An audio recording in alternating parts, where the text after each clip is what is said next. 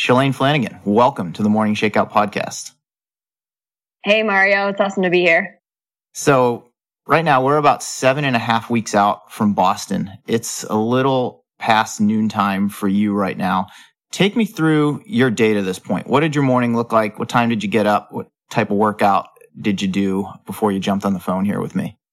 Yeah, so I'm about day 11 into my altitude camp. I'll be here um, in Woodland Park, Colorado, just outside of Colorado Springs, uh, for five weeks to establish a lot of miles, a lot of good hard running. Um, so I'm in the time frame of which I would call like the doldrums and the grind.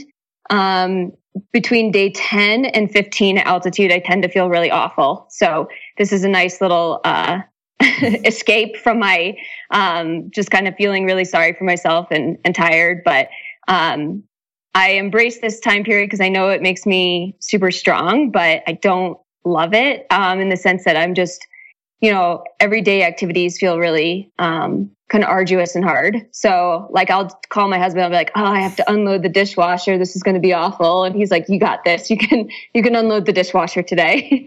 but uh, yeah, so today uh, specifically, I got up. I usually get up between like six and six thirty. I'm kind of a morning person, and I get uh, my coffee going, uh, my breakfast, um, make sure I'm pretty fueled for the day, especially at altitude. I find that I'm really hungry um, a lot all the time. And so I got to make sure I go into my runs and practices pretty, uh, pretty full because I typically in the morning will have a bulkier run. So definitely between like 72 minutes at the minimum, um, up to like 96 minutes.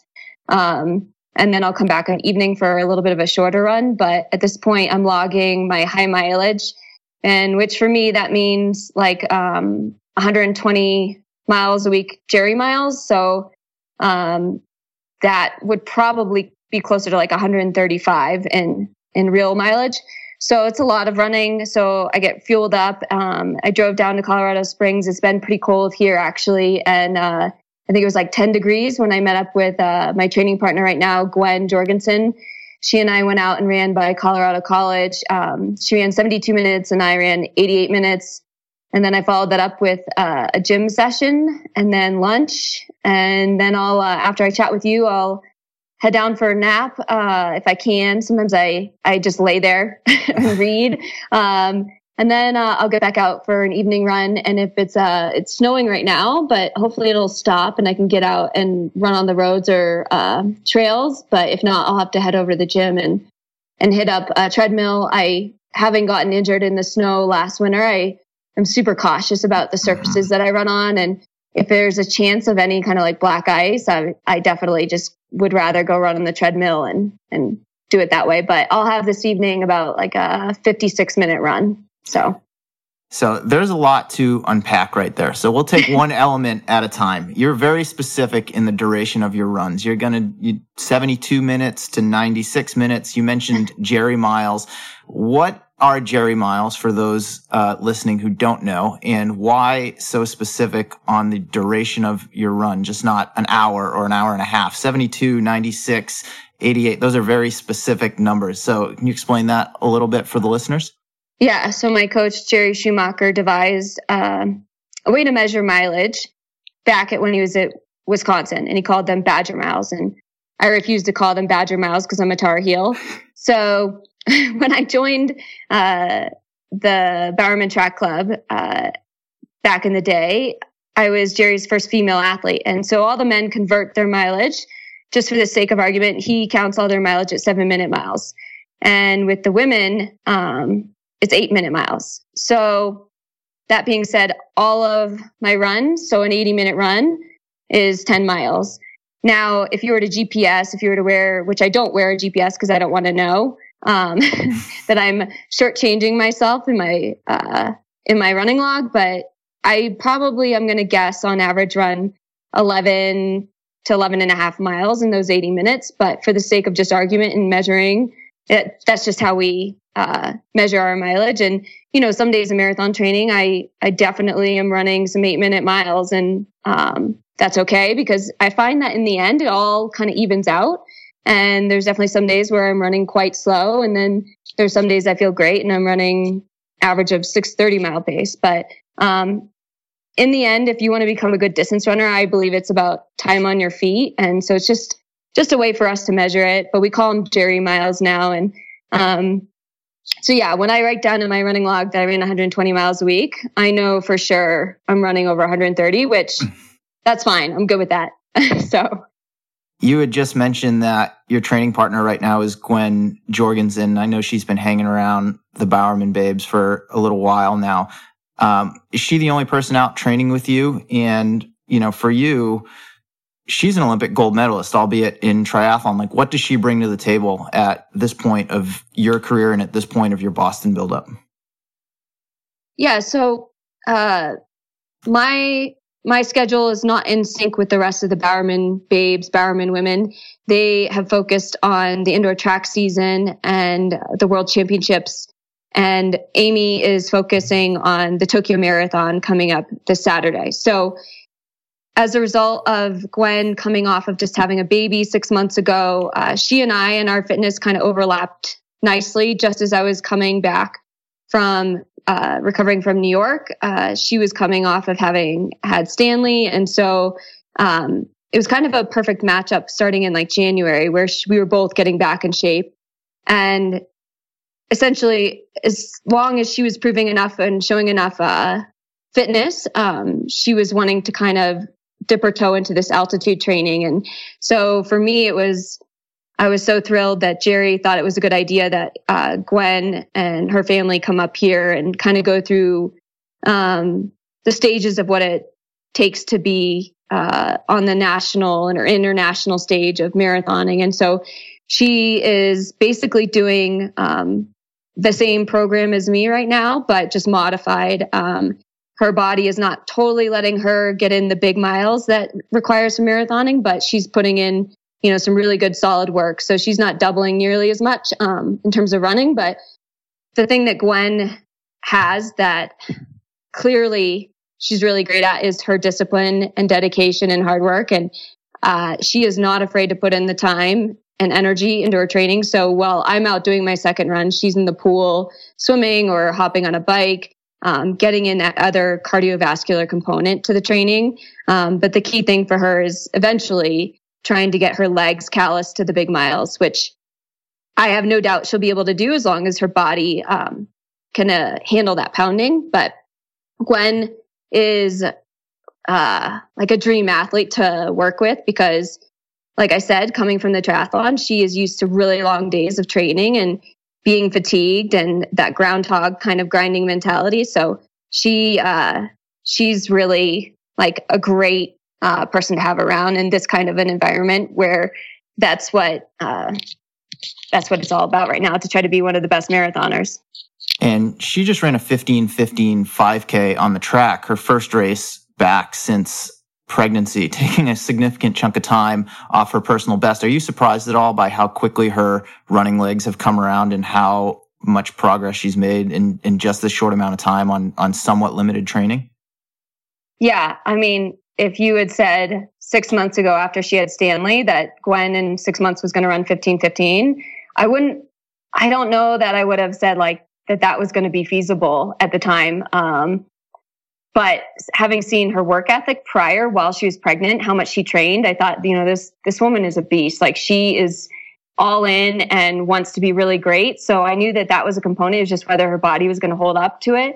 But yeah, you know, she and I did the bulk of our training leading up to that 15 15 together. So um, she's not really at the point in training where she's leading many of the reps, but um, so I'm I'm helping her along and getting you know pushing her boundaries and her fitness and so I knew what shape I was in based on the few races that I ran this indoor season. And based on that, I could extrapolate like heading into that race. Like I, I had a feeling she could run between like 1510 and 1525. Um, so I wasn't shocked at the time. Um, I know she's, she and I are similar in the sense that we can train really solid, but when you put a racing bib on us and you uh, have a starter's gun and a finish line tape, there's like this extra level of uh, performance that comes out of us. So I knew that even though our training was decent, mediocre, um, nothing to write home about. I knew that once she got out there, that she would um, put together actually a pretty good race. Let's talk about the rest of your Bowerman Track Club training group for a minute. I mean, it's easily the most robust group of competitive women in the US right now, if not the world. And when you started working with Jerry back in 2009, I mean, it was just you for a while. Um, and it was just you for, you know, a few more years. And then Emily came in and now there's Amy Cragg and there's Colleen Quigley and Shelby Houlihan and Kate Grace. And I know I'm missing a, a bunch right there. Hall. Yeah. Yep. I mean, you can go just down the list. Courtney I mean, Frerichs. Yes. Yeah. seven Olympians in Rio. Um, and I mean, you kind of kickstarted that. And now, I mean, even with someone like Gwen coming in to train with you, you're mentoring her a little bit. You've mentored these other women. Like, how gratifying has it been for you to see kind of that group come together and maybe for you to step back and see the impact and influence that you've had on their careers and uh, on the group's success as a whole? Yeah. Um, I am so happy that Jerry allowed us to grow. Uh, when I started out, he had told me that he, I was going to be the only female that he was going to coach because he didn't think he was cut out to coach women. And I think he had kind of stereotyped uh, women and thought that they were a headache. And um, and he said, "Well, you know, Shalane, you're more like a dude, so that's why we work, like why we're okay to work together."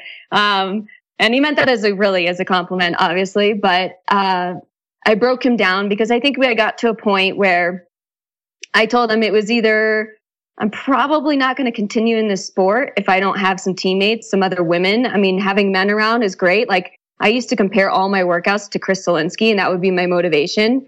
Um, and not that you know you should be comparing yourself to other athletes every single day, but I needed the accountability, and I needed someone to hold me to uh, you know, to be excited for my workouts and to get pumped up at times when uh, you just needed that extra level of motivation to get out the door. And we were kind of at this breaking point. It was just Emily and I, and Emily was in this vicious cycle of injuries, and I was doing marathoning by myself, and that's a lot of lonely miles, and felt like it was a little bit unhealthy the amount of time I was spending in my own head running. And you know, I had an amazing support system, so I felt bad about complaining, but I just said, you know, this is kind of, I'm at a crossroads here. It's either I move on and do something else or we add more women. And I think it could be a great thing. So we slowly started adding um, a few women and they had a lot of success. And I think that just, it just built upon each success that each athlete had individually. And I think it just drew other women saying, you know what, like they look like they're having fun and they're doing really well. And yeah, they work hard, but I want to be a part of that success and I want to work hard and find out what I'm capable of. And I think it's contagious and people want to be a part of that environment. And so in a selfish way, we added more women because I knew I wasn't going to stick around if I, if I didn't have other women to work with. So there for sure was a selfish component. I knew it would make me better. And as a result, like I was very much willing to share the knowledge that I've attained over my career and try to help them be better because it feels good to look around in our training environment and just be like, man, there's a lot of badass women here. You know, Gwen has a gold medal and just had a baby and she's going to try to make switch sports make an Olympic team in a, in the marathon. And, um, we've got just so much talent and hard work. And I take so much confidence and I get the swagger when they perform well. Like it makes me feel so good. Like there are times when they perform well and it feels way better than anything I've personally achieved. And so it's just like no matter what, whoever's competing, I get this sense of fulfillment and it keeps me motivated to keep going. So it's been a really fun couple years. And um, I think, yeah, this this next two years, specifically leading into Tokyo, there's there's a lot of special things and a lot of fun stories to share within our team that um, I think people are going to love to hear about.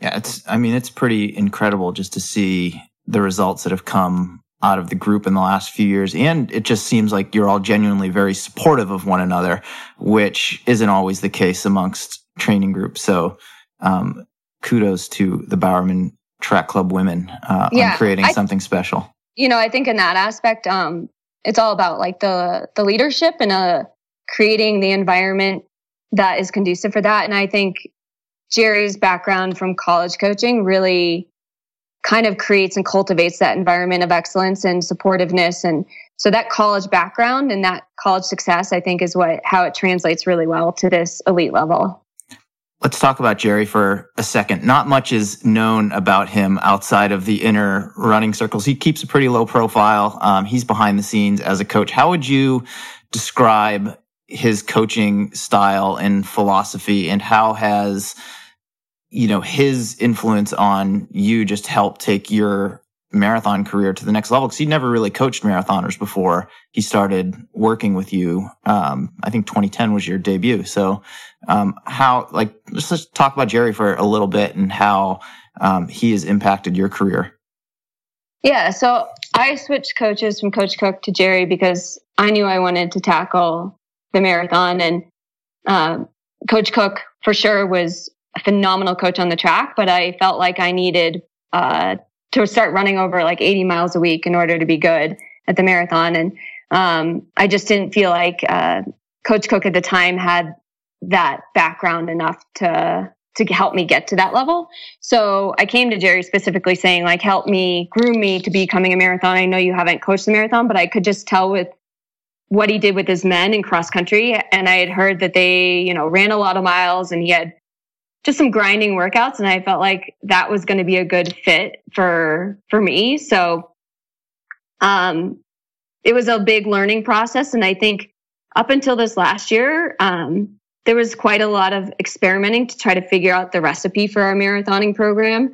Um, I've had some great successes, but also I think some underperformances um, just based on trying to figure out what was best. So in the past, Jerry and I uh, would look at if I was getting ready for, let's just say, the Boston Marathon. In the past, we would do two cycles of altitude. I'd go up the month of January, and then I'd come down to sea level in Portland for about four or five weeks, um, hit some really hard workouts, and then go back up the month before um, the marathon and either try to go straight into the marathon from that or come down again for another couple weeks um, and then go to the marathon. And if you add up all those weeks, it's a long buildup. Mm-hmm. And the two altitude stints to me, I find quite exhausting and tiring because altitude is just hard. Um, so, you know, we did that style of buildup, which, you know, earned some great performances, you know, helped me make um, Olympic teams and, you know, run in uh, 221 and get a American course record in Boston. But I felt like I was showing up to the start line um, a little overcooked. Like the buildup was too long for me to sustain physically and mentally. And so I kept on kind of prodding him and pushing him to, based on how I was feeling, to kind of shorten the buildup and just do one altitude stint. And I think originally he thought, oh, well, Shalane just doesn't want to go to altitude twice. she doesn't want to be away from home. And that wasn't really the case. Um, I just really felt like I was underperforming actually. Um, so in this last year, um, the first time we changed our buildup was for Amy for the world champs. Um, and instead we just do one altitude stint and then we come out and really sharpen up the last month heading into the race. And, um, it was kind of a gamble and just kind of had to just like throw, I think what all the athletes here, if they're successful, it's because we just kind of throw caution to the wind and give Jerry the full reins and just say, do what you think is best. And I think the athletes that do that the most have the most success under Jerry because they just believe fully in what he, the plan is and what he tells you to do. So, um, Amy just threw herself into the new program and obviously yielded a great result, which then I turned around and got so much confidence from her result and was able to fully invest myself into my New York preparation, seeing Amy's success. So it's amazing just how we feed off of each other and each other's successes. Cause I think I would have been nervous um, had Amy's not gone that well, but it went so well. And she warned me of some of the uh, concerns or, you know, things that made her a little nervous. And so I went in just completely prepared. And um, I think now that's the recipe for us is we just do the one altitude stint and the build up is shorter and we just come ready to rock after um, a month down at sea level we hit some really great hard workouts and um, we just feel really prepared with this new system so there's been some experimentation over the, the years um, and fine tuning to just get our best results and um, so you know I'm open to that. I'm open mm-hmm. to the the fact that Jerry doesn't know it all, but yet he listens all the time to what we have to say, and so um, we've worked together on that process. How important is that communication in general for a healthy coach athlete relationship to be able to have that that give and take and that back and forth? Yeah. So like I said, like um, you can tell you can give Jerry feedback. He may not um, acknowledge it right away or change it right away, but he's he's always listening. And um, I like to jokingly and endearingly call him a benevolent dictator because um, he does. He expects you to just be all in and no compromises. And you know, we we joke that he's our life dictator too. Like we we basically don't go off for a weekend without consulting with him. And um, there's he he likes to know about you know every little basically detail of our life if it's going to affect our running. And so he is all in in terms of his coaching and he expects us to be all in. So the expectations are high on all parties. Like he knows that I expect a lot from him and vice versa. Um, but there's constant communication and whether he changes it right away or not, but he's always, always listening. And I think what sometimes some athletes, uh, we don't necessarily know our plans fully. Like he has it in his head. And so people will ask us, Oh, well, when are you racing next? And we always say, oh, we don't know. Like Jerry will just tell us when we're ready. And, you know, like Shelby this past weekend at USA Indoor, she, she didn't know whether she was going to be doubling at Worlds or not. And she was waiting for Jerry's decision on that. And we just have full faith and just that he's going to pick, you know, the best possible situation for us to be successful.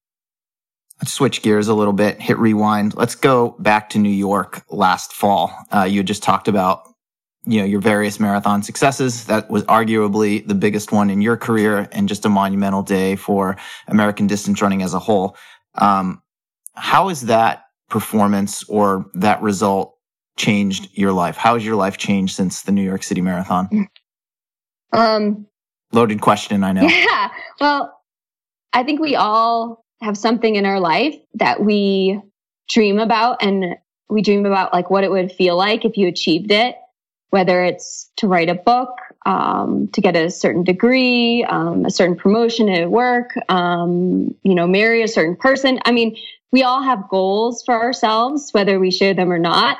And we imagine what it would feel like. And I think that's what like motivates us to keep working hard at it is like, oh, imagine that, like, what would that feel like to do that? And I have indulged in that dream since I was a little kid standing on Hereford and Boylston watching my dad run a marathon. And I remember like indulging in that dream of, man, what would it feel like to win a major city marathon? And, um, and that to me was like my wildest dream that I dreamed up, um, when I was little. Like that, that to me was even bigger than making the Olympics for some reason. Like that was my wildest dream. And to actually have that come true exceeded what I ever thought it would feel like, actually.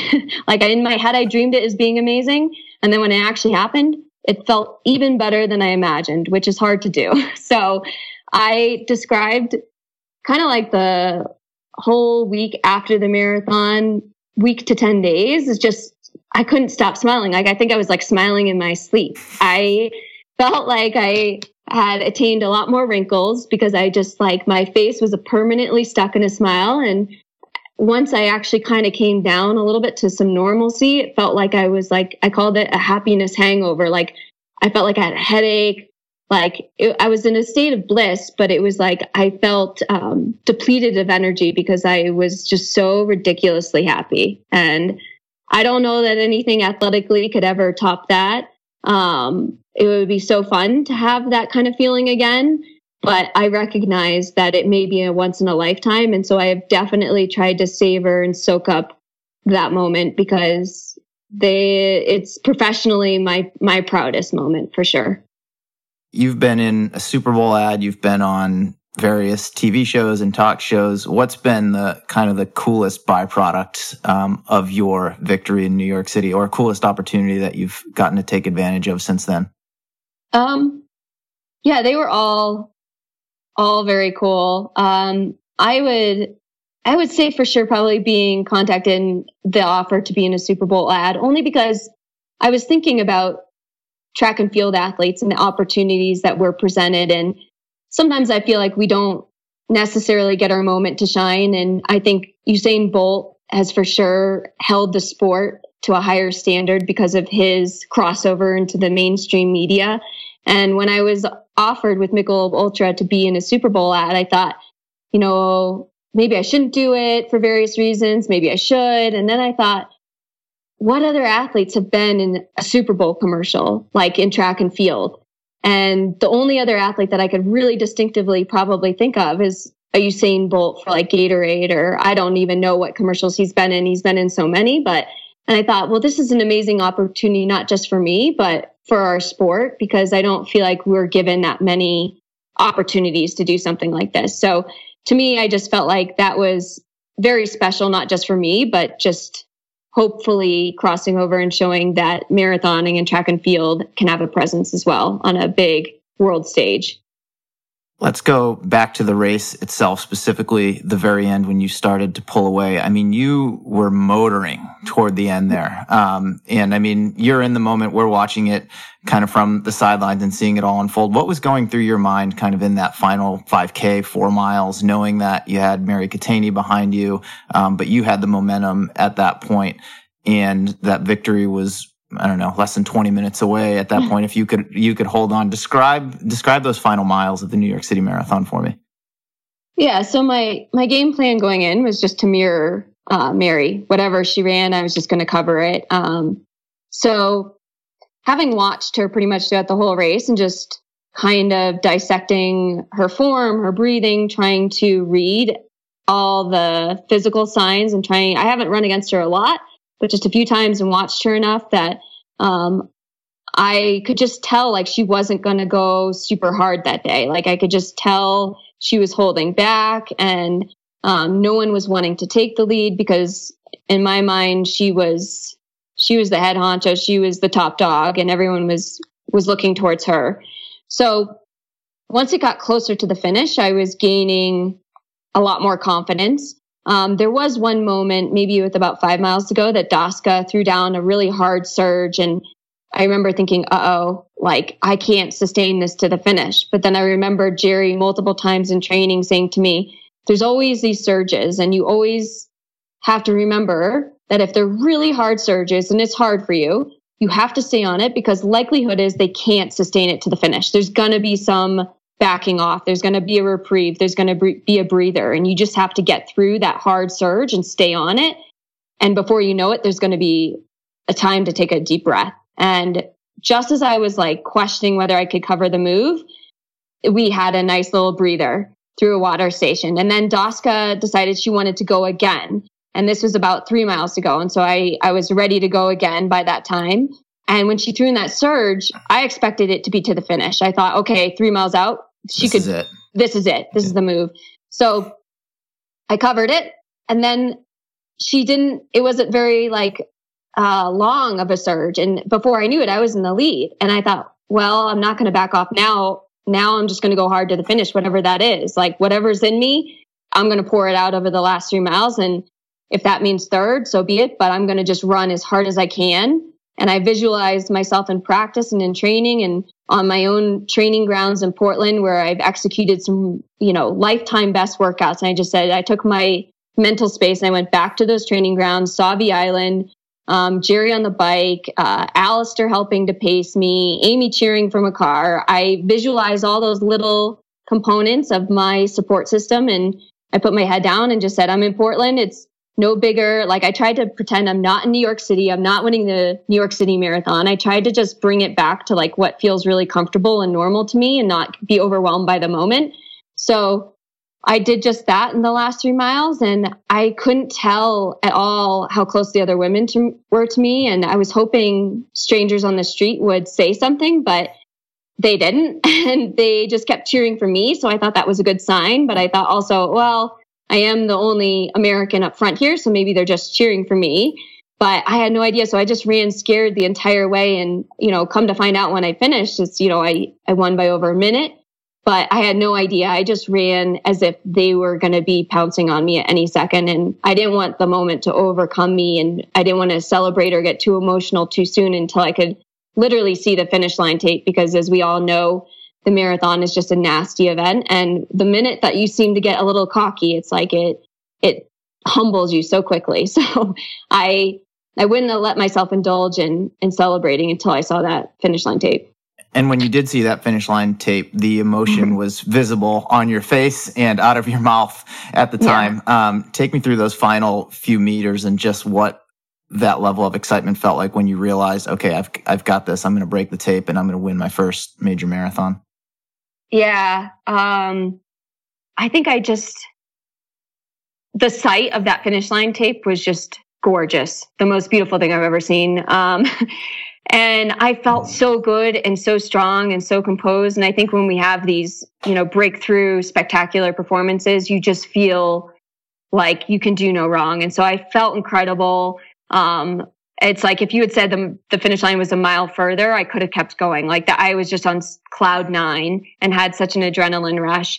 But I felt such a sense of validation. Um, and I don't mean to be negative, but I feel like I've had moments in my career that have been stolen from me and opportunities that have been missed because of people not operating and athletes and agents not operating in the right way. And so, you know, I've been notified years later of, you know, someone testing positive and I actually should have been fifth or I should have been second. And I was just tired of those moments. And I was finally felt like a sense of validation, like no one could ever take this away from me. And I was just so psyched that I was able to do it.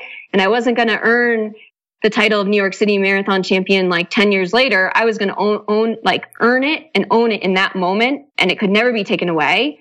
And so I just felt so validated that I kept pursuing the dream because it seemed really dark and dismal at times. And so that I think that's that was a huge component of my celebration of just like, I finally freaking did it. I couldn't believe it. And the fact that it came after a major injury just felt even better, like having to battle back from, you know, a place of really an ultimate low to then this huge high and to have my family there and everyone I really cared about be present. And, um, it was just a huge moment. And it to be like on the anniversary of you know 40 years exactly that an american woman had done this since then um, just felt like it was meant to be. So.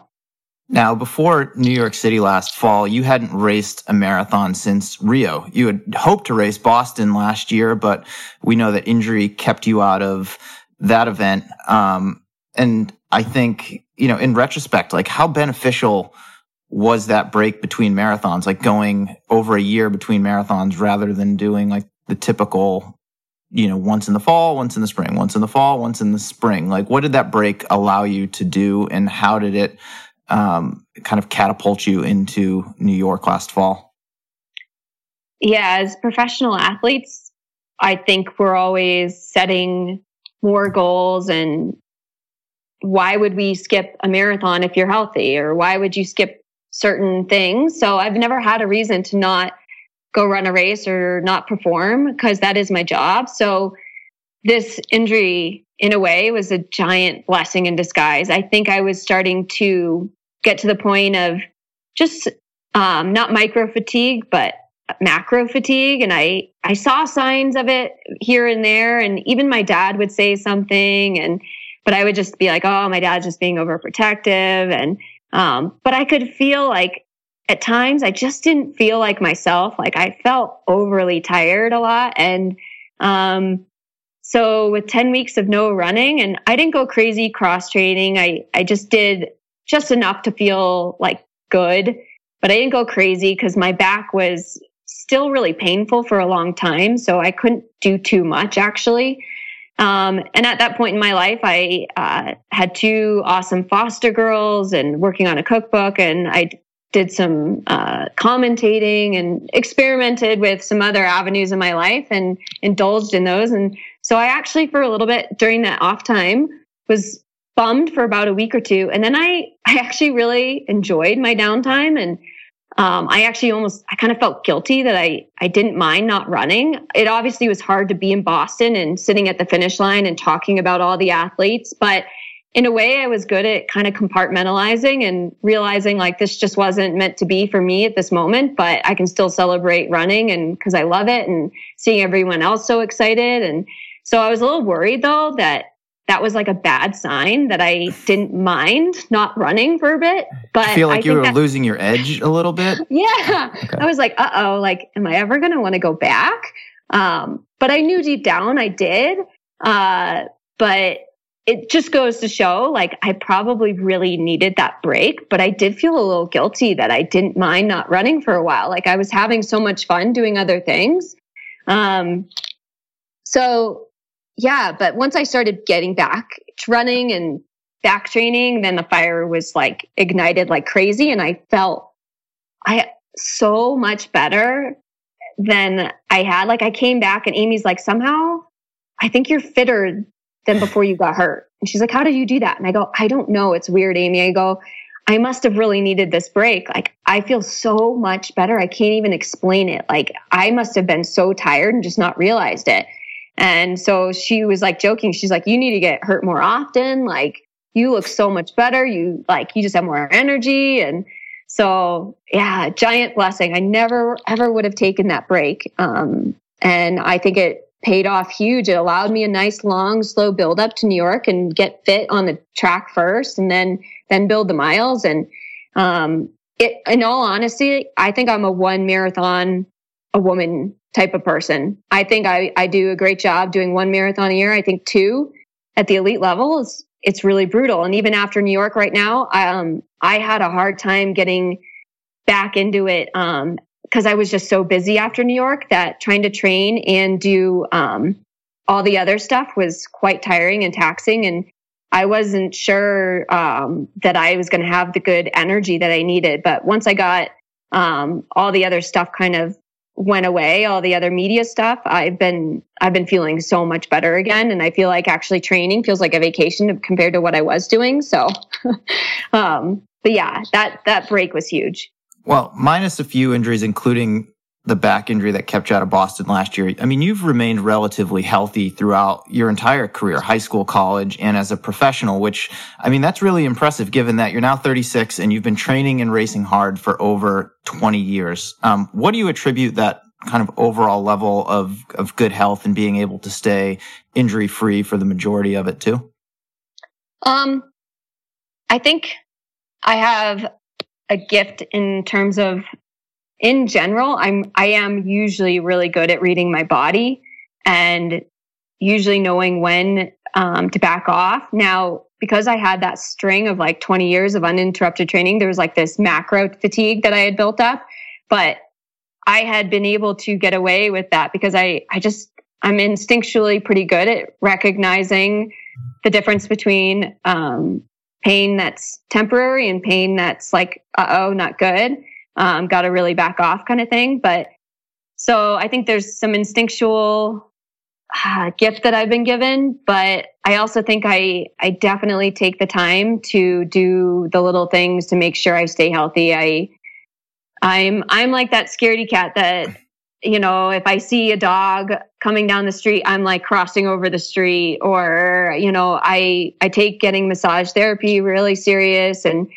I, I don't overcomplicate it though. I, I, I realize that for me, getting great sleep and eating well is huge. So it's usually, I, I see a lot of young athletes come into our program and they probably indulge too much in doing other extracurricular activities and then it affects their running and then they get injured because they're doing too much. And I think being part of a, being a good athlete is at times really being all in and focusing really singularly um, on one thing and if that's your goal. And so you know i've described it before like the pendulum swings really extreme for me. Like when i'm preparing for a specific race like there's really not much else that's going on other than preparing for that particular race. And then once it's over then i let the pendulum swing to the extreme of really not training much and really indulging in um, you know my family and uh, foods that I don't no- normally eat, or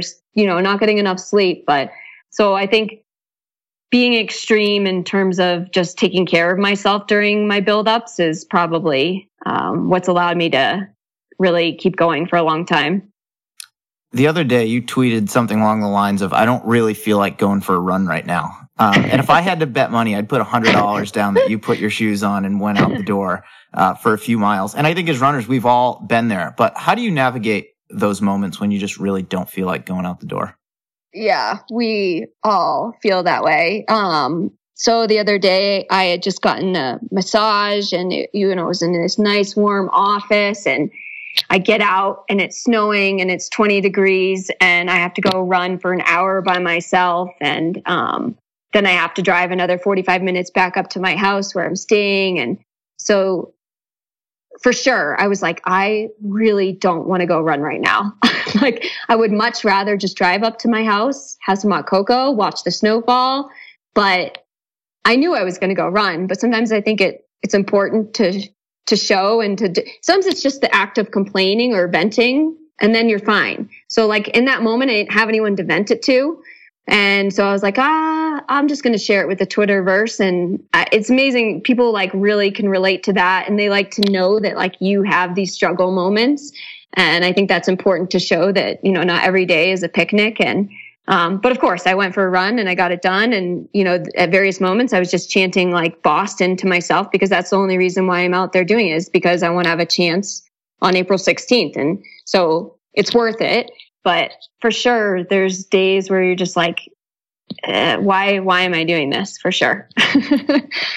um, leading up to New York last fall, you had said before the race that you were approaching it like mentally as if it was going to be your last marathon. Um, obviously, it wasn't your last marathon. You're getting ready for Boston on April 16th, but are you taking that same mentality into your next marathon here, a little less than two months from now?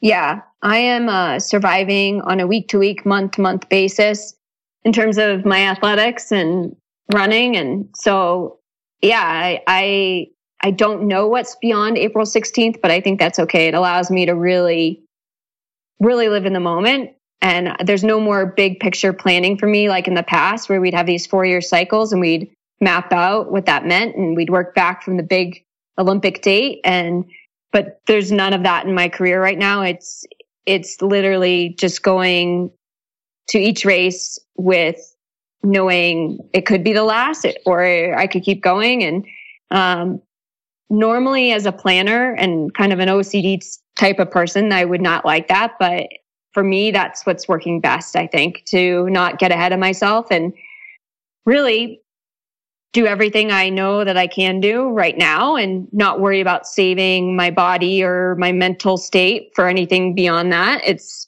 it, there's no self preservation in this. It's, it's, you know, if I, if I get injured, uh, now, um, then so be it. Like I'm going to go in and run my 120 mile weeks more than I ever have and give myself a chance because I'm I'm not waiting and saving it for anything else. Does anything feel different going into Boston this year after your win at New York last fall? You talked earlier about how it's been your dream since you were a little girl to win that big city marathon. And now that you've done that, um, does it feel like anything from here on out is just icing on the cake?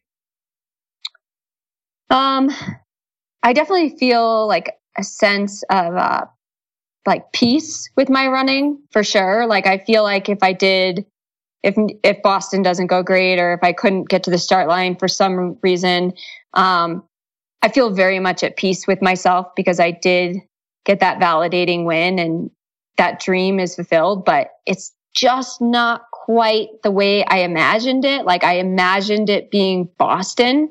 So it's like that little piece of me that's like, oh, I just, I have to just try one more time for sure to, to just give myself that chance. And if it doesn't happen, it doesn't happen. But, um, there's still that fire and that motivation to do like it's addicting to have a great performance. You always want another one. Um, and that's why I considered stopping in after New York is because like how how can I top this? And the only thing that can top this or be on the same level, um, probably can't top it, but be on the same level is, is winning in Boston just because of what the people in the city mean to me.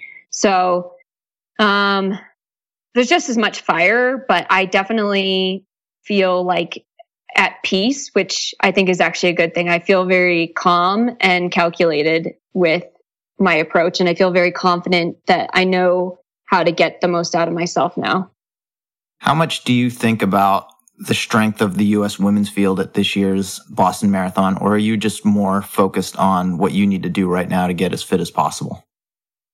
Right now, I tell myself in training, just like I did in New York, is get as fit as possible so that you can't make a bad decision in the race, so that your body literally won't allow you to make a bad decision because you're so fit that anything that's thrown at you, you're just it's literally going to flow out of you. You're going to be able to just cover the moves without having to think too much because you're just that fit. So I'm working on being the fittest version of me. And if that's, that's what I bring to the table, then I, I think that's good things can happen. So I'm not, uh, no, I'm not, I'm not really thinking about the other woman right now. I think once I get fitter and then I start to see where I'm at, then I start to calculate like, okay, what's the best case scenario for me to do well? And then I start thinking about my competition. But I think I'm too far out right now because I, I don't really know my fitness yet. I'm, I'm just running massive amounts right now and no real serious workouts are going to be done until the last month. So,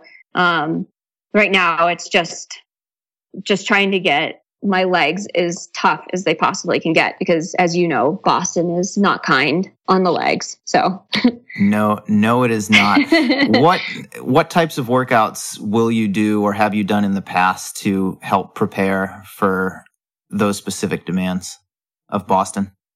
Um you know we haven't the only thing that we've done really specific is i back in uh 2014 I train on the course once a month, starting in the fall all the way up until the marathon. And I felt like that really paid big dividends because I was able to run 222 on the course on that day. Um, and I knew the course in and out, and my legs were callous to it, and I felt great running it. And so I take that knowledge and um, I just visualize the course a lot in my training. Um, as tar- terms of like physically, uh, doing something specific to Boston, I just choose hillier routes and just tell myself that it's okay if my legs feel a little bit more beat up because that's what I want. Because I'll never forget in my first Boston in 2013, halfway through my legs hurting and like feeling shaky and weak.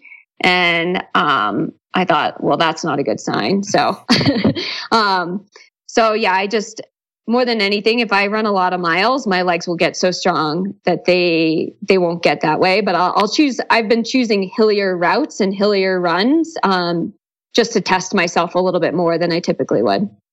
Got it.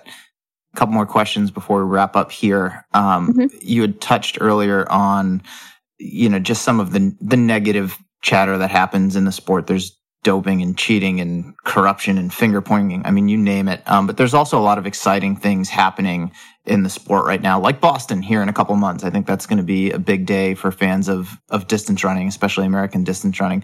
But your own pursuits aside, who or what in the sport of running is exciting you right now? Hmm. Um, well, I mean, I'm a bit biased in this answer because that's fine. because subjective opinions are welcome here.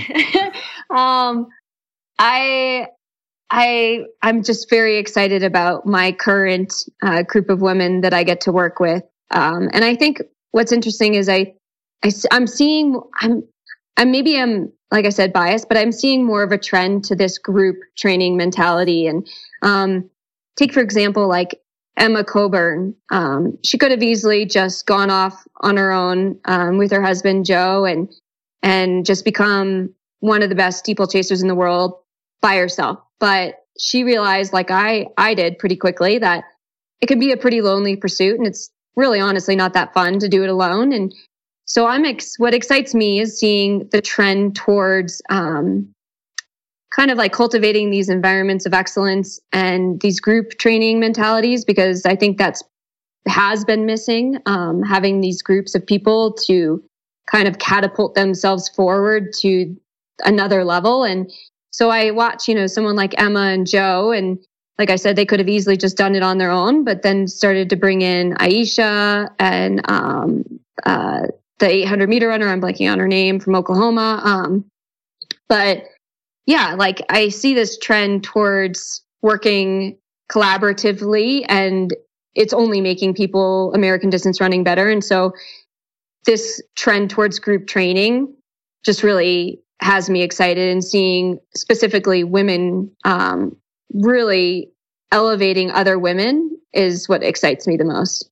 I'm jumping around a little bit here, but um, for the listeners who don't know, I've I've known Shalane's dad for quite a few years. He used to be the shoe rep uh, for the running store I worked at in Massachusetts, and like any proud father, he liked to come in and brag about how well his daughter was doing. And at the time, I was running pretty similar times to Shalane, and I had joked to him that my goal was always to just stay a few steps ahead of her. And he always like to tell me that if she were here right now and you were to race to the end of the road, there was no way that you would, you would beat her. She's just too competitive.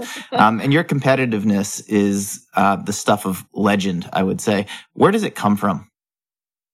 Uh, uh, I don't know. I think it's just like, I don't, it's, it's innate. It's just who I am. It's just, uh, I don't know. It's not, I don't, I mean, I grew up in an environment where I was surrounded by runners and my parents were runners and they were my heroes. So I just wanted to be like them. And, um, I, as a young girl, I think I didn't have like a ton of self confidence and I loved that running could give me that self confidence. And I think it's shifted now. Like I don't necessarily need the attention to feel good about myself. Now it's just like pushing a competition within me and pushing myself. And so now like, you know, back then it was I was competitive because I wanted to beat the boys in grade school and I liked that attention that it it earned beating boys, but now it's uh yeah, like now it's about a little bit leaving some type of legacy and trying to have a high standard for myself because then it only elevates, you know, the people around me and their high standards.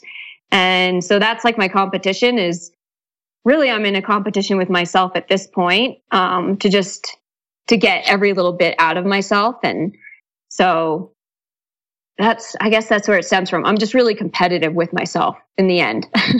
and that seg- segues pretty well into my my last question. We've got Boston ahead of us, or you have Boston ahead of you, I should say, and then who mm. knows? Um, well, you too, right? Yeah, me You're too, running. Me too, as well. This this isn't about me. This is about you. so you know, beyond Boston, we don't know what the, the racing future holds for you, but it's safe to say that the majority of your competitive career is behind you at this point. So when all is said and done, how would you like Shalane Flanagan to be remembered?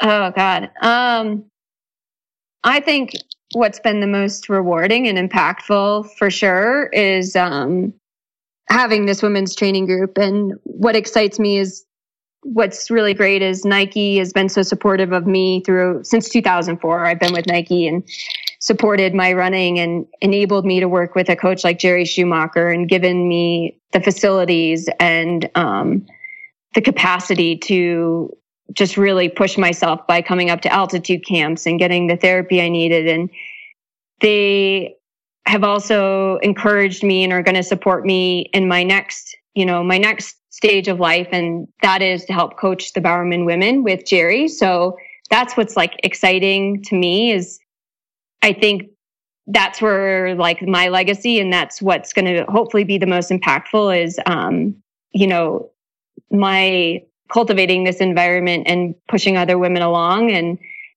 I think that's hopefully what I'll be remembered for. You know, that I, yeah, I won some races and um, I was pretty good, but I think where I overlap is with these other women and having, you know, not just my accomplishments, but then bringing along these other women to the to the next level and have them exceed me. You know, I see someone like Shelby um, taking down some of my records in 3K and 5K, and to um, to have someone that's been at that top level, but then have their athletes that they have been working with have them exceed them is, I think, hopefully the legacy that I leave.